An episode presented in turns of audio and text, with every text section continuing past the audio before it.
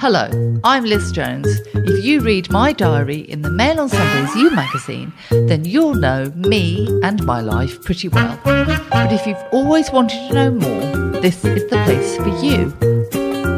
Welcome to Liz Jones's Diary, the podcast. I'll be taking you behind the scenes of this week's column before digging back into the archives to find some of the most shocking and hilarious stories from the last 20 years. I'll be doing all this with the help of my assistant, friend, and confidant, Nick. Hello.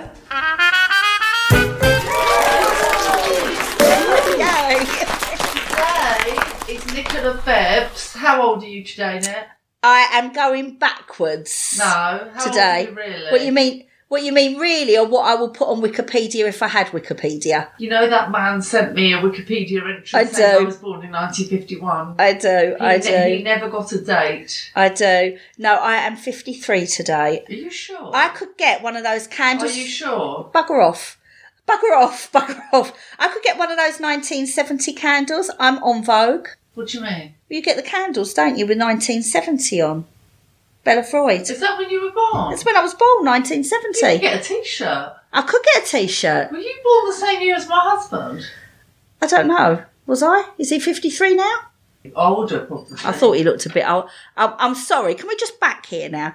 If I don't look younger than your husband, I'm going to have a sodding tantrum because I've seen the pictures. I'm going to have a tantrum because I might be old, I might be fat, but I've got good skin. I've got good skin. This reminds me of. I've been watching a documentary on Sky called Kingdom of Dreams. And the reason I've been watching this is in the news, the peg The peg. was that Dior has hired the daughter of the owner of Dior, Bernard Arnault. He's hired his daughter to run Dior. I had to just work that, repeat that, and work that out in my head, but I'm with you now. Okay. So the owner of Dior has hired his daughter to run Dior. Nepotism. She's a Nepo baby. I'm not. So because the Dior's in the news, it's got a new owner. I thought I'll watch Kingdom of Dreams, which is all about the luxury fashion business and how it was really failing in the 80s and it got turned around with appointing Galliano at Dior and McQueen at Givenchy and Tom Ford at Gucci. I used to share a beauty therapist off the King's Road with Tom Ford. Wow. You've made it. I shared a colonic irrigation practitioner with Tom Ford, who resurrected Gucci, and I used to own a pair of dual denim because first of all he did the velvet collection, which was velvet flares and a silk shirt. Then he did the denim collection with the jewel encrusted denims. I owned a pair of those, and I think they ended up as a duster. And now they're worth about fifteen thousand pounds. I'm sorry, I'm still getting over your claim to fame that you you, you shared a flipping colonic with someone. I'm, I'm still over weren't there. there at the same time. They wouldn't be a good duster though, would they? If you had little Diamante things on, they'd scratch everything. No, well, they oh, they obviously didn't. See, what you want to do is you want to be a fashion princess like me, like sitting here. I've, uh, Liz took me out to lunch today, and I stuffed three no, courses. Nick, Nick's idea of fashion. She wears a Greggs uniform. Yes, Martin for Christmas bought me She wears a Greggs a Greggs uniform. hat and a Greggs hoodie, and apparently they sold out. They were so popular they Well, sold not out. to people who work at Dior. They didn't sell out. But-. But I've got the possibility of a discount on a vegan sausage roll just from wearing that. See, see. Anyway, let's get back to Kingdom of Dreams. And Kingdom of Dreams is about how the luxury fashion business came from disaster, really. Gucci was going out of business, Givenchy was for old fuddy duddies. But the, the revelation, really, and there wasn't a lot there new, really. The revelation was that the luxury fashion business has really destroyed not only Alexander McQueen, who committed suicide, and John Galliano, who was up for making awful remarks, lost his job. It destroyed the environment and it destroyed young women who thought they had to own all of this stuff. And I remember going to an incredible McQueen show where you had this all this rubbish in the middle, and I thought, well, that's untidy. But what it was, it was him saying, this is the detritus from all my past shows. Yeah. This is rubbish. Why are we creating so much rubbish in this never-ending circle of new, new, new fashion, fashion, fashion, new, new, new? But I thought the point of, of paying a huge amount of money for, for a piece is that it becomes classic and it's more sustainable because you keep wearing it. Yeah, there is an element of that, but it was, you know, Galliano and McQueen were doing like 16, 20 shows a year. Yeah. And So that'd be a different And collection. They were so d- seductive. You did think, oh no, I do need that. Oh, I remember I was sitting when I was an editor front row at Alberto Ferretti, and these buttery Pocahontas trousers came down the catwalk, and I just thought, I have to have them. I have to have them. I have to. I have, I have to have them because if I have them. I will be that woman on the catwalk Yeah. and I will have a nice life and I'll have a nice boyfriend and everyone will think I'm lovely. So she actually gave me two pairs, the designer gave me two pairs, one to wear and one in case I got a smudge. that that works for me. That works for me. I have done that. I have are gone. they and-? Where are they? I don't know where are they. Where are they? If, well, I was talking about ageing and you ageing obviously very rapidly. Watch yourself. In the documentary was Amanda Harlech, who's Lady Harlech, who was John Galliano's muse. I'm not anyone's muse. And I remember when I worked at Company Magazine in the early 80s, she worked at Harpers and Queen. And she was then called Amanda Grieve. And we used to go in cranks opposite in Soho to buy our lunch. So I was stood behind Amanda Grieve in the queue. And she was so beautiful. Oh my God. And there was another girl who worked on Harpers and Queen called Angel Bacon. Sorry, Angel Bacon. You've made that up. No. And I just thought, why didn't my mum give me a more interesting name? Why am I not called Angel? I don't want to be called Bacon. I want to be called Angel. No, well, you go to the East End for that. Go down into an I East End pub. Angel or Tuesday or Saturday or or Sunday. Go to the Queen Vic. You'll be called Angel or something along those lines. That'd be fine. But Symphony. weirdly, um, Lady Harlech, who's interviewed in this documentary, she left Galliano because Galliano didn't take her to, to Dior, and she joined Chanel. She was Karl Lagerfeld's muse. I've never been a muse, and vomit on me more like. My God, she's aged. See, it doesn't help if you're rich and titled and called Lady Harlech. She's the title because we're exactly the same age. So you should be She's like me. But look at me, look youthful. I might be poor. See, But I tell you what was sad about watching this retrospective of fashion. So many faces in the front row who I used to look up and admire. So they're in the front row at the very first Galliano for Dior show was Grace Coddington, who's still alive, and she's done my drawings in my bathroom. You see, I have a connection to these people. She You have my a drawings in my bathroom. There were all these photographers who are now dead. There was Suzy Menkes.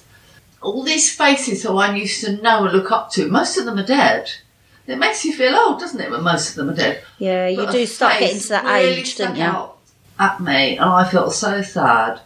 At John Galliano's first Dior show, in the front row, looking all attentive and making notes, was Sally Brampton, and she was my idol when I went into journalism. She was the editor of Elle, the launch editor of Elle, the launch editor of Elle Decoration. She was deputy editor when I was on Mirabella, and she'd go off and interview Cindy Crawford. And she always looked really cool, and she wore jeans to the office and Levi's, and I was just so useless for 40 years, and she mentored me. And very sadly, she walked into the sea and committed suicide. That's so awful. And looking at her, Awful. row, it was like seeing a ghost. And I remember how amazing she was and how kind she was to me. She never shouted, she never swore, she never said, Oh, you made a mistake. No, it's heartbreaking. Absolutely heartbreaking. But I did interview John Galliano while he was at Dior, and I entered the atelier in Paris, and everything's so immaculate, and everyone's wearing white coats. And I mean, he was just a complete. I'm sure he was having a nervous breakdown in front of me. Yeah. And he had a big calendar on his wall. He loves dogs. He loves his dogs. Well, that's always a good thing. yes. That is always a He had thing. a calendar on his wall. Some of them were black squares, and those were black his black days when he couldn't function. Wow.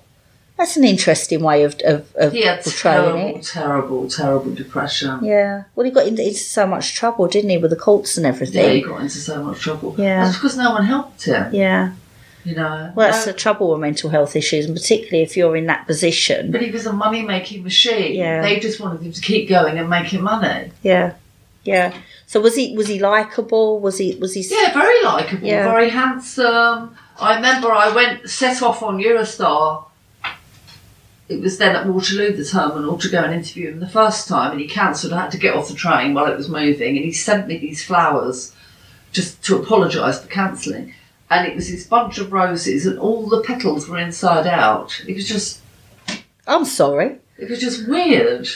Yeah, that sounds super. It's like weird. something that doesn't grow in nature. Yeah, yeah. And so the second time I went, he was he was very nice and but had huge, huge, huge addiction problems and the pressure of having to perform and come up with something new. And all the models loved him. And you always tell if someone's nice if the models love him. Yeah. The models loved him. Whereas a certain Italian designer, the models hated him, was scared Yeah. of him. Everyone around him was scared of him. Very homophobic.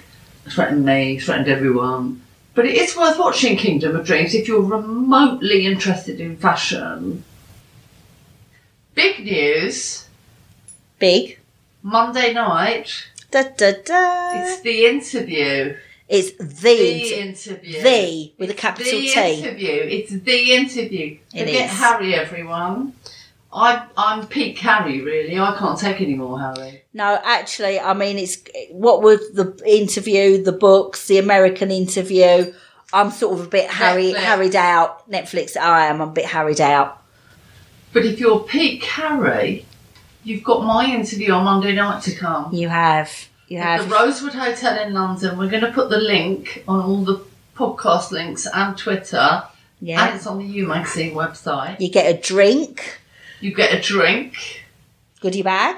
You get a goodie bag. You get a scarf. Seventy pounds worth of beauty products. Yep, I'm says- gonna, I'm gonna nick one. and you get Liz. And you get me I mean, talking. for, for- you get this as well as that. you get me talking. Now you did have me originally, but you've not got me now. I've been usurped by Rosie Jones, who will be much more professional. Rosie Green. Oh, Rosie. Gra- oh well, I would be usurped. I can be a bit bitter and twisted, but she'll be much more professional, won't she? Yeah, well, Nick couldn't make it really because of her extreme age and illness. Oh yeah, because I'm so I'm going to sit at home with the collies and eat. so that's going to be exciting. So Yeah. it's so people you getting people to ask questions, aren't you? You send their Yeah. questions in. Anything you want to know, don't bother asking about the rock star. Let's just put it out there now. Don't waste your email on the rock star. But if there's other burning questions, she's going to be there in front of you. You can terrorise her into telling Yeah, you. you could say, "How have you had a vagina plasty?" That could be a question if anyone's wondering. What else could they ask? Sorry, I'm just backing up into trauma. Liz, Liz? do you email your staff at three in the morning? Yes. Yes. They could, yes. Liz, Liz, tell us about the turkey baster.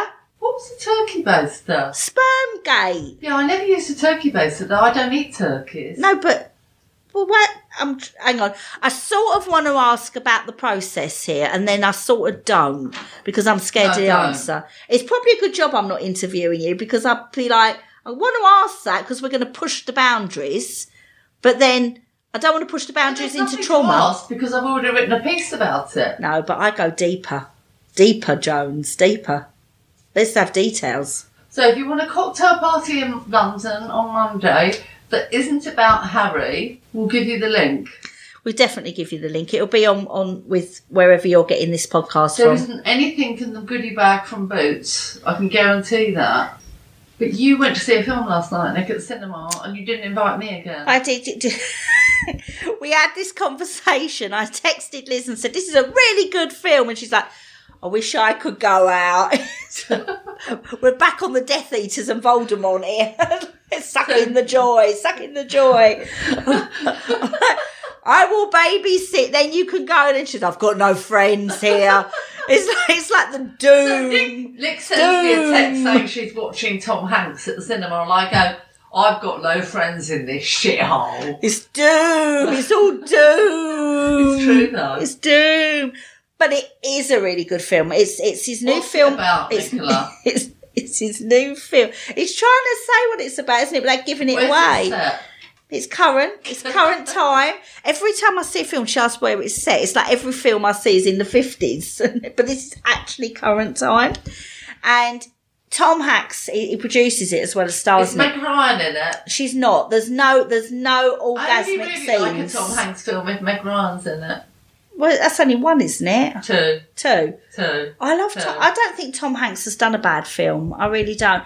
He is spectacular in this. Absolutely spectacular. I will say, if anybody would find suicide scenes as a trigger, not to see it because there's quite a lot of in there. It's, it's about a man who's quite grumpy and quite isolated, and he's in his little area, and he goes out every morning and makes sure that Stop laughing. He goes out every morning, makes sure people have got their permits in place and everyone's doing as they should be doing.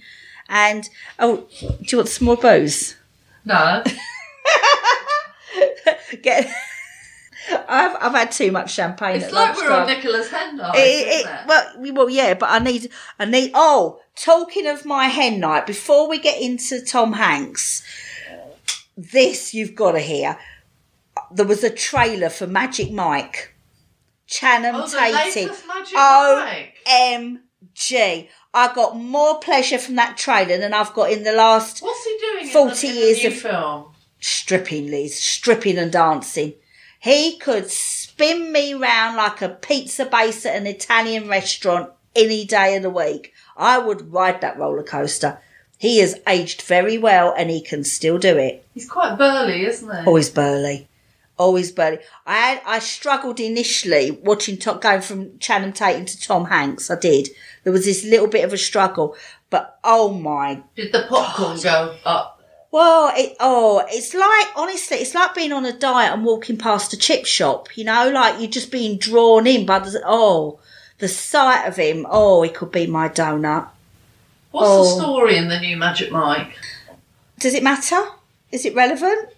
You know, when Do I need do a my story? tour, maybe I could have like guest Magic Mikes dancing. Can we just get Channing Tatum? I think it might be a bit hard. Oh, it would be Liz. It would be Do you know he went out with Jessie J? I do. I do do. you know I once had Jessie J's hair for the mail? I do. me into Jessie J. I remember this. So I could get the mail to make me into Jessie J, and then we could ask him. Or he could just have me. He could just have me. What's your problem? What's funny?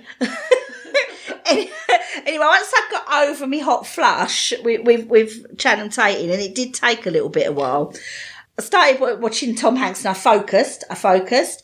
And it's about like someone that's quite isolated, quite grumpy. He's got a very strict routine. He's, he's very detail orientated. He's not very friendly to his You neighbours. You said the opening scene was like my life. It is very well. No, it wasn't like your life. It was you. So the guy goes in and he wants to buy a bit of rope, and they charge him for two two yards of rope, but he's only got five foot of rope, not six foot of rope. So he doesn't see why he should pay the extra foot of rope. So he's arguing with these poor assistants that haven't got a clue what he's talking about when he starts working it all out mathematically. That's like me going to the cinema, Yes. and I was arguing with them about whether the film had started or not. Yes. And I said, and I started quoting Woody Allen and Diane Keaton. Yes, it was exactly like that. And these two poor people trapped in, in headlights. If you've never heard of Woody Allen or Diane Keaton, No, well, these people couldn't work out about the rope, but they did offer to give him the extra foot of rope, which didn't go down well, and it just reminded me of you. But it's it's great. So you get him; he's very detail oriented, quite grumpy, and this new neighbour moves in, this Mexican couple and their children, and she basically forces him into being friendly. She just wears him down and like wears you? him down. Yeah, she is a bit like me. She keeps taking him food and banging on his door and bit, you know, just a bit like invasive, really. Thrusts her children on him. And you get all the backstory about why he's grumpy, and there's a few suicide attempts, and it, they're basically every time he sort of thinks about doing it, something happens to stop him, and each time it gives him more of a purpose to live. And it all sounds a bit depressing, but it's and it is sad. I actually cried quite a lot at this film, and at the end, I cried a lot. And I don't cry at humans in films. I just don't. I cry if there's a dog or a cat or a horse or whatever. I don't cry at humans. It's just not in my DNA. And this film really touched me. It's a bit sort of reminiscent of Forrest Gump, only obviously this guy's like really intelligent, but it's that same sort of vulnerability around it. And I don't fancy this film at all. it honestly, I I'd rather see Magic Mike. Oh yeah, but it's it's that's like comparing sort of like I don't know dry uncooked rice with like hot steaming chips in a buttery bun, isn't it? But no, it's it's a fantastic film. It's touching. It's funny. It's I I absolutely loved it. Go and see it. Go and see it. No. Yes. Do you want to hear this week's column? Go on. Column. Column. Column. In which an admirer angles for a visit. Oh, more bloody catnip. I am catnip. More catnip. Which one's this then? Come on, let's keep up. I'm writing this just before Christmas. It's freezing. So cold, even the water in the stables is frozen. The horse's poo is frozen to the ground, so you have to chip it away, away at it like a miner. I even have a head torch. Gracie is wearing her fluorescent warm coat and she looks like a policewoman. I half expect her to start directing traffic. I'm facing Christmas on my own until him, the writer, what are you doing at Christmas? Why do people ask people things like that? What, what, what, what why do you want to know? Well, he obviously wanted to know, didn't he? When we find out why, once you read forward. Bear in mind that we haven't been on a single date. I think this is a little bit forward, like meeting someone for dinner, wearing no knickers, brandishing a condom. Fine by me if it's Channing Tatum. That's you, isn't it? Yeah, Channing Tatum, mate, bring it on. Bring it on. Me, also a writer. Are you? Really? Um, the usual. I didn't tell him this, but the following is the dating equivalent of turning up with hairy armpits. Feeding the horses, changing their rugs, poo picking, mining, putting hay out, turning out, mucking out, changing water, getting them all in again without being murdered by Swirly. She's way more excited about coming in than she's going is than going out. Why She? I don't know. She's She's. so excited coming in, but she doesn't care about going out. I think it's the prospect of her dinner. I think she's channeling me. She's channeling me. She wants him for her dinner.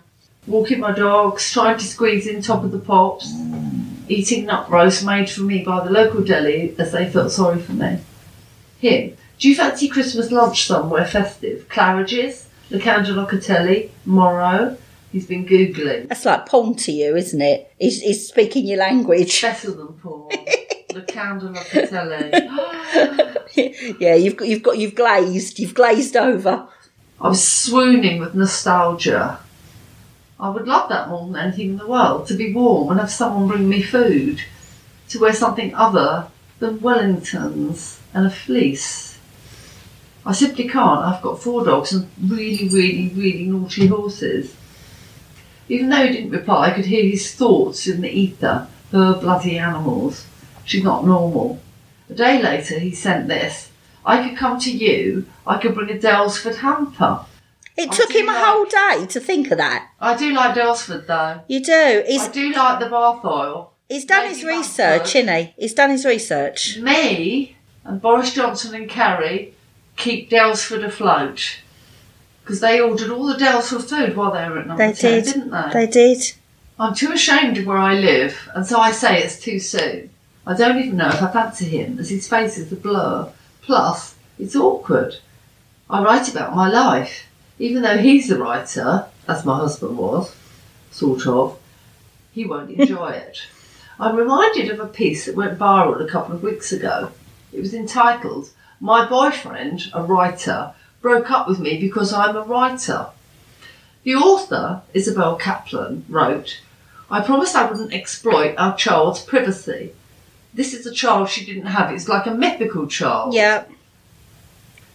He worried I would someday change my mind. He wanted more than a verbal promise, which I didn't know how to provide. I asked him to trust me. Flowers from my British publisher arrived when my book was published. I didn't ask my boyfriend to celebrate that publication. I thought I had already asked for too much. What a wimp! I don't get And she's. American. She didn't want him to feel emasculated. That's ridiculous. Don't write about our child that we don't have, and she doesn't tell us her boyfriend that flowers have arrived That's because the ri- books come out. ridiculous.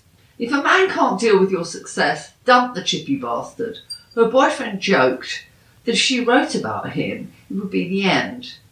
And he's a writer. He brought up Nora Ephron. You see, we've been talking about Tom Hanks We have. And, and Meg. We have we love Tom Hanks. So her boyfriend brought up Nora Ephron, the author of When Harry Met Sally, the woman who came up with the immortal phrase, everything is copy. I thought you'd come up with that. No, but I, I live that. No, I, I literally just That assumed. mantra. I assumed that was you. Anyway, this awful, awful, awful male writer says to the very successful girlfriend, Nora Ephron hurt people with her writing, you know. All of which makes me want to stab him and wonder what on earth he writes about. He's a writer. Okay, so what does he write about?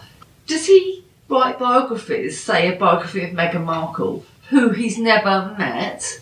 Or perhaps he writes fantasy novels set in outer space? Most good writing is about things that you know. Zadie Smith didn't write about green people in outer space. She wrote about black people in North London. He is so. This is this woman's awful boyfriend. He is so disparaging of women writing about their feelings. Do you know what he calls it? Something awful? Militarized vulnerability. Oh, bugger off. Militarized vulnerability. Bugger off. Why not tell the brave women of Me Too about your small penis treatise? See how they respond. Then, this female writer wrote the most apposite sentence in the whole essay. I've been waiting for someone to write this. I feel like a lone wolf in the prairie until she wrote this. Your new mantra? No, but it's absolutely right. She says in, in any relationship there is an expectation of privacy. There is also an expectation of respect. Violate the latter and you relinquish your right to the former. Thank you. Yeah, I think that's quite fair actually. If you don't respect me, yeah, you can't expect to be private. Yeah. Respect goes a long way. all the anger I faced for decades over my writing. From family, friends, partners, the chubby husband, Nicola, has been because they failed to show respect. Love how I get dragged in. Not me. I am but a mirror. God. I will weaponise my misery because I have a right to express my own feelings, my own hurt. I email him the viral essay as background reading.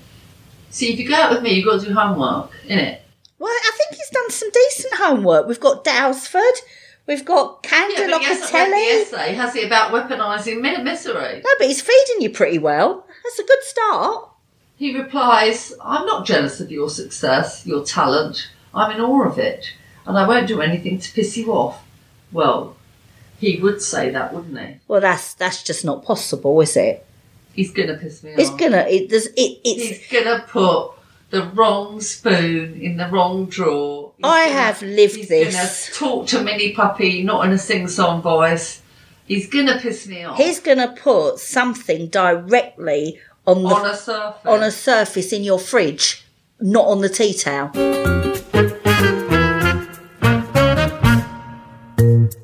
You can read this week's diary in full in Mail on Sundays You magazine.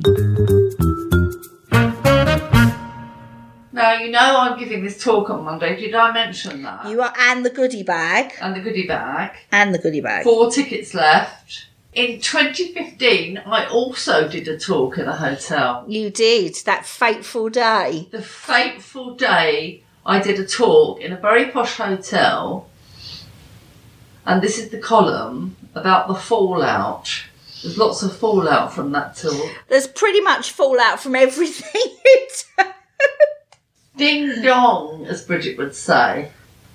After dinner in the organic pub, David sent me a text. That was only our second date, yeah? yes. Do you know I had sex with him after two dates? Slapper. Slapper, you should have held off. So we didn't have sex after dinner in the organic pub, and he sent me a text. When are you back? Free kiss. I don't know why you're doing that R thing. look, look now in retrospect. I said I was free that night. oh, play hard to get, why don't you? I didn't want all the follicles to sprout. I'm only ready very rarely, you see. It's like that. Are oh, you being served? Feel thing. I'm free. I said I was free that night. He texted back saying he couldn't make it, but I should check out his Facebook page. Oh, for God's sake! Who can be bothered to go and look at someone's I face? said, I'm not gonna. I'm not gonna check. Yes, you would, because you've been spying on him since you went to dinner No, with I him. hadn't looked at his Facebook Oh. page. Don't ruin the talk. I set off back to the Yorkshire Dales where I asked my assistant Nicola, you, Me. to log into Facebook and look because I don't have Facebook because I'm not 12. But it was So, very useful I did then, wasn't it? I'm Yes. back now home. David said I should check out his Facebook page. Can you do it? I said in a Megan fashion. Yes. There, at the top of David's baking Facebook page, was a post from a woman saying, Is the David here the same David Liz Jones announced was her new boyfriend at the Reader's Talk in a posh hotel last night? Uh oh. Why? Why? Why would someone do that? Why? Why would someone do that? Why? Why? well, if you're going to stand up in public and No, but what say stuff, during the talk, I got a text from him. I obviously went red. They said, "Who is it?" I said, "Oh, I had lunch at Locanda Locatelli and dinner at the organic pub with David, who I was in love with seven, 400 years ago." But then, why would you post what I said in an intimate evening with a goodie bag on Facebook, on his Facebook? so if you've got a thing up of Nige on this talk, who Don't knows what will happen? it. Who knows Don't mention it. Oh God! I said I said I'd had dinner with David, nothing more. Poor David, and how off-putting. I think you swore a little bit more than that, actually, Did if I? I? remember correctly. Yes, I, I, I don't think it was quite. Oh God! I debated whether or not to ignore it, but I finally sent a text to him saying sorry. I think one of my readers got overexcited, and all I said was that we'd had dinner and I was in love with him in 1983. He replied he didn't doubt it. See, he was nice, Oh, shut up! handsome, What? You think Marcus Ware is handsome? wiry. Sorry, handsome. Definition: Channing Tatum, Tom Cruise, Brad Pitt. I you, there was a trailer Morton for. Harker. Oh God, there was a trailer for Brad Pitt. Paul McCartney. He's lost it. Paul McCartney yesterday. No, no, no, no, no, no, no, no, no. What do you mean? shh, shh? I texted he was welcome anytime he wanted a peaceful weekend by the river. He shot back there was no time like the present. He would see me on Friday. I've never been more nervous. I wish I took drugs. I clean like a maniac. My ruse, as discussed with Nicola, you, It was. was to show him to the spare bedroom and leave any moves to him. The anticipation was immense, but I imagine he too was feeling the pressure. At 10 pm, headlights crept up the lane. Oh dear. What do you mean he was he was feeling the pressure? It wasn't like you was ambiguous, was it? I've been in love with you. Come stay at my house. No, but men still have to perform, don't they? I don't know. Not not always in my experience. Tap dance. I pulled on wellies. I decided not to be dressed up, so I was wearing tattered jumpers with an oatmeal Alexander Wang tank. See, you you could take the girl out of Joseph, but you can't take Joseph out of the girl. But what they don't know is the level of discussion this outfit took. I opened the gate and he swung his enormous car and his enormous penis onto the cobbles. I am going to vomit. He handed me a bottle of champagne and we went inside, tripping over collies. I showed him to his room and asked if he wanted to have a shower. Oh, I said that Nick was making something to eat. Do you remember that? Yes, because I had my boyfriend to stay for that He weekend. wasn't your boyfriend. He was my Who was boyfriend. it? was the fireman one. No, he wasn't a father. It was the fireman ex-marine. Liz just got angry because he wouldn't go up the ladder to clean her gutters. I went and sat by the fire. I might have lived next door to him, adored him, patted his hair when he was off on a date with someone else, but I didn't know him. That night I went to bed and he didn't follow. The next day was quiet, but I couldn't relax. He sat by the river smoking. He told me he was intimidated by my 36 million Google entries. I wished I were 20 again, normal, anonymous. That night we sat by the log fire watching Fawlty Towers. He told me he'd moved to London in 1975 when the first episodes were made. By 2am I was yawning and said I was going to bed. I was in my bathroom, flossing. When I came back into my bedroom, he was at the door. Are you going to invite me in? He said. Well, you can either sleep in the spare room or you can sleep here, bearing in mind I'm the only one with a deep sleep pillow spray. oh my dear God, it's like a Mills and Boons book. Oh God, he's going to rip your bodice off in a minute. I got into bed wearing wang and pyjamas. I've been dreaming of this for 30 years on and off. No one else had measured up. Why did this never happen then? I said. I could have got you drunk and we'd have done it, he said, but I'd only have dumped you. But at least I'd have had the memory, I said. He tried to kiss me, but I started giggling. I do start giggling, don't I? You're very giggly. He was the most generous, attentive lover I've ever had. Why does he complain about being written about? I'm actually, I just want a blowtorch to burn my ears and uh, head off. The next morning, he paid me two compliments. You have the asterisk, asterisk, asterisk, asterisk of a teenager, Oh dear God. and you might well be the perfect woman. Sorry. But then he said, until you start talking. Oh God. That wasn't very nice, was it? Oh dear It, it depends if it was going to be one of those Mills and Boon moments. You know what I mean? mean? Oh. When he got back to London on Sunday night, he sent this text. I've got it framed. Hi, just got back. Thank you for a fabulous weekend. I'm all glowing and happy. I think I might like it better when you're bitter and twisted and Voldemort. I sent back, I've always loved you. Then he sent this, and I went to bed happy for the first time since Michael Jackson released Thriller. Looks like you have me. X. Didn't it start well? It started You're well, cooking. My asterisk, asterisk, asterisk, asterisk. which I'm sure didn't didn't reach up to your cooking. your asterisk, asterisk, asterisk. You wouldn't want my cooking, everything's a biscuit. No, he wouldn't want your cooking. Although saying that, you do make some nice things. What did you think of that? But why did someone at my talk go straight onto his Facebook page and Liz says you, you're his new, uh, new got boyfriend? Well, to be honest, the way If anyone does that on Monday night, I'm going to track you down. It's like Liam Neeson. I'm going to track you down and I'm going to find you and I'm going to kill you. what actually are you complaining about? You ended up getting your leg over with the bloke that you've been hankering after for I'm not 40 years. I'm not So complaining. they did you a favour. They did you a favour. But that would have happened anyway. Well, no, it was that little push, wasn't it? It was that little little bit of oomph.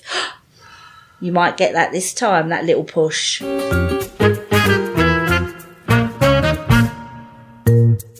Every week, lots of you get in touch telling me what you think about my life and my decisions. So I think it's only fair that you get to have your say here on the podcast too. If you'd like to get in touch, then go to lizjonesgoddess.com or tweet me at lizjonesgoddess. Do you want to know what our lovely listeners are saying? Go on then. Sandra, Have you bought a ticket, Sandra? who is also Sandra? an Essex girl. Sandra? Sandra? Oh God. Sandra? Have you bought a ticket? I'm sure she heard you before she actually like listened to the podcast. Sandra? Come on then, Sandy. It's like some sort of horror film. Sandy, you can't abbreviate the poor woman. Liz, I am loving the new you. For years I have read your column in capitals and pulled my hair out. So many times you seem to sabotage yourself. Yeah. You say you write for your readers, but we want you to be happy, find genuine love and do things that give you pleasure. Not this life of misery for our entertainment. So I cheered right along with Nick listening to the podcast.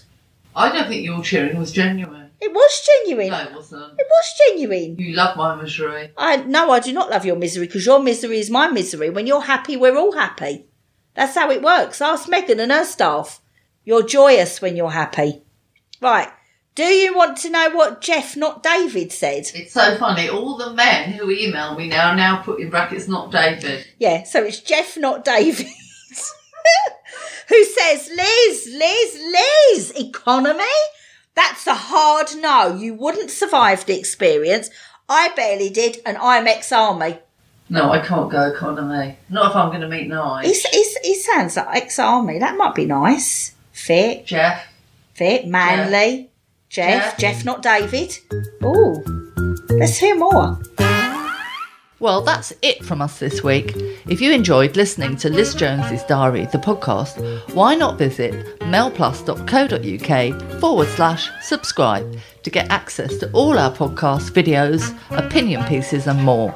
I'll be back next Sunday, but for now, I'm Liz Jones. And I'm Nick. Goodbye. Goodbye.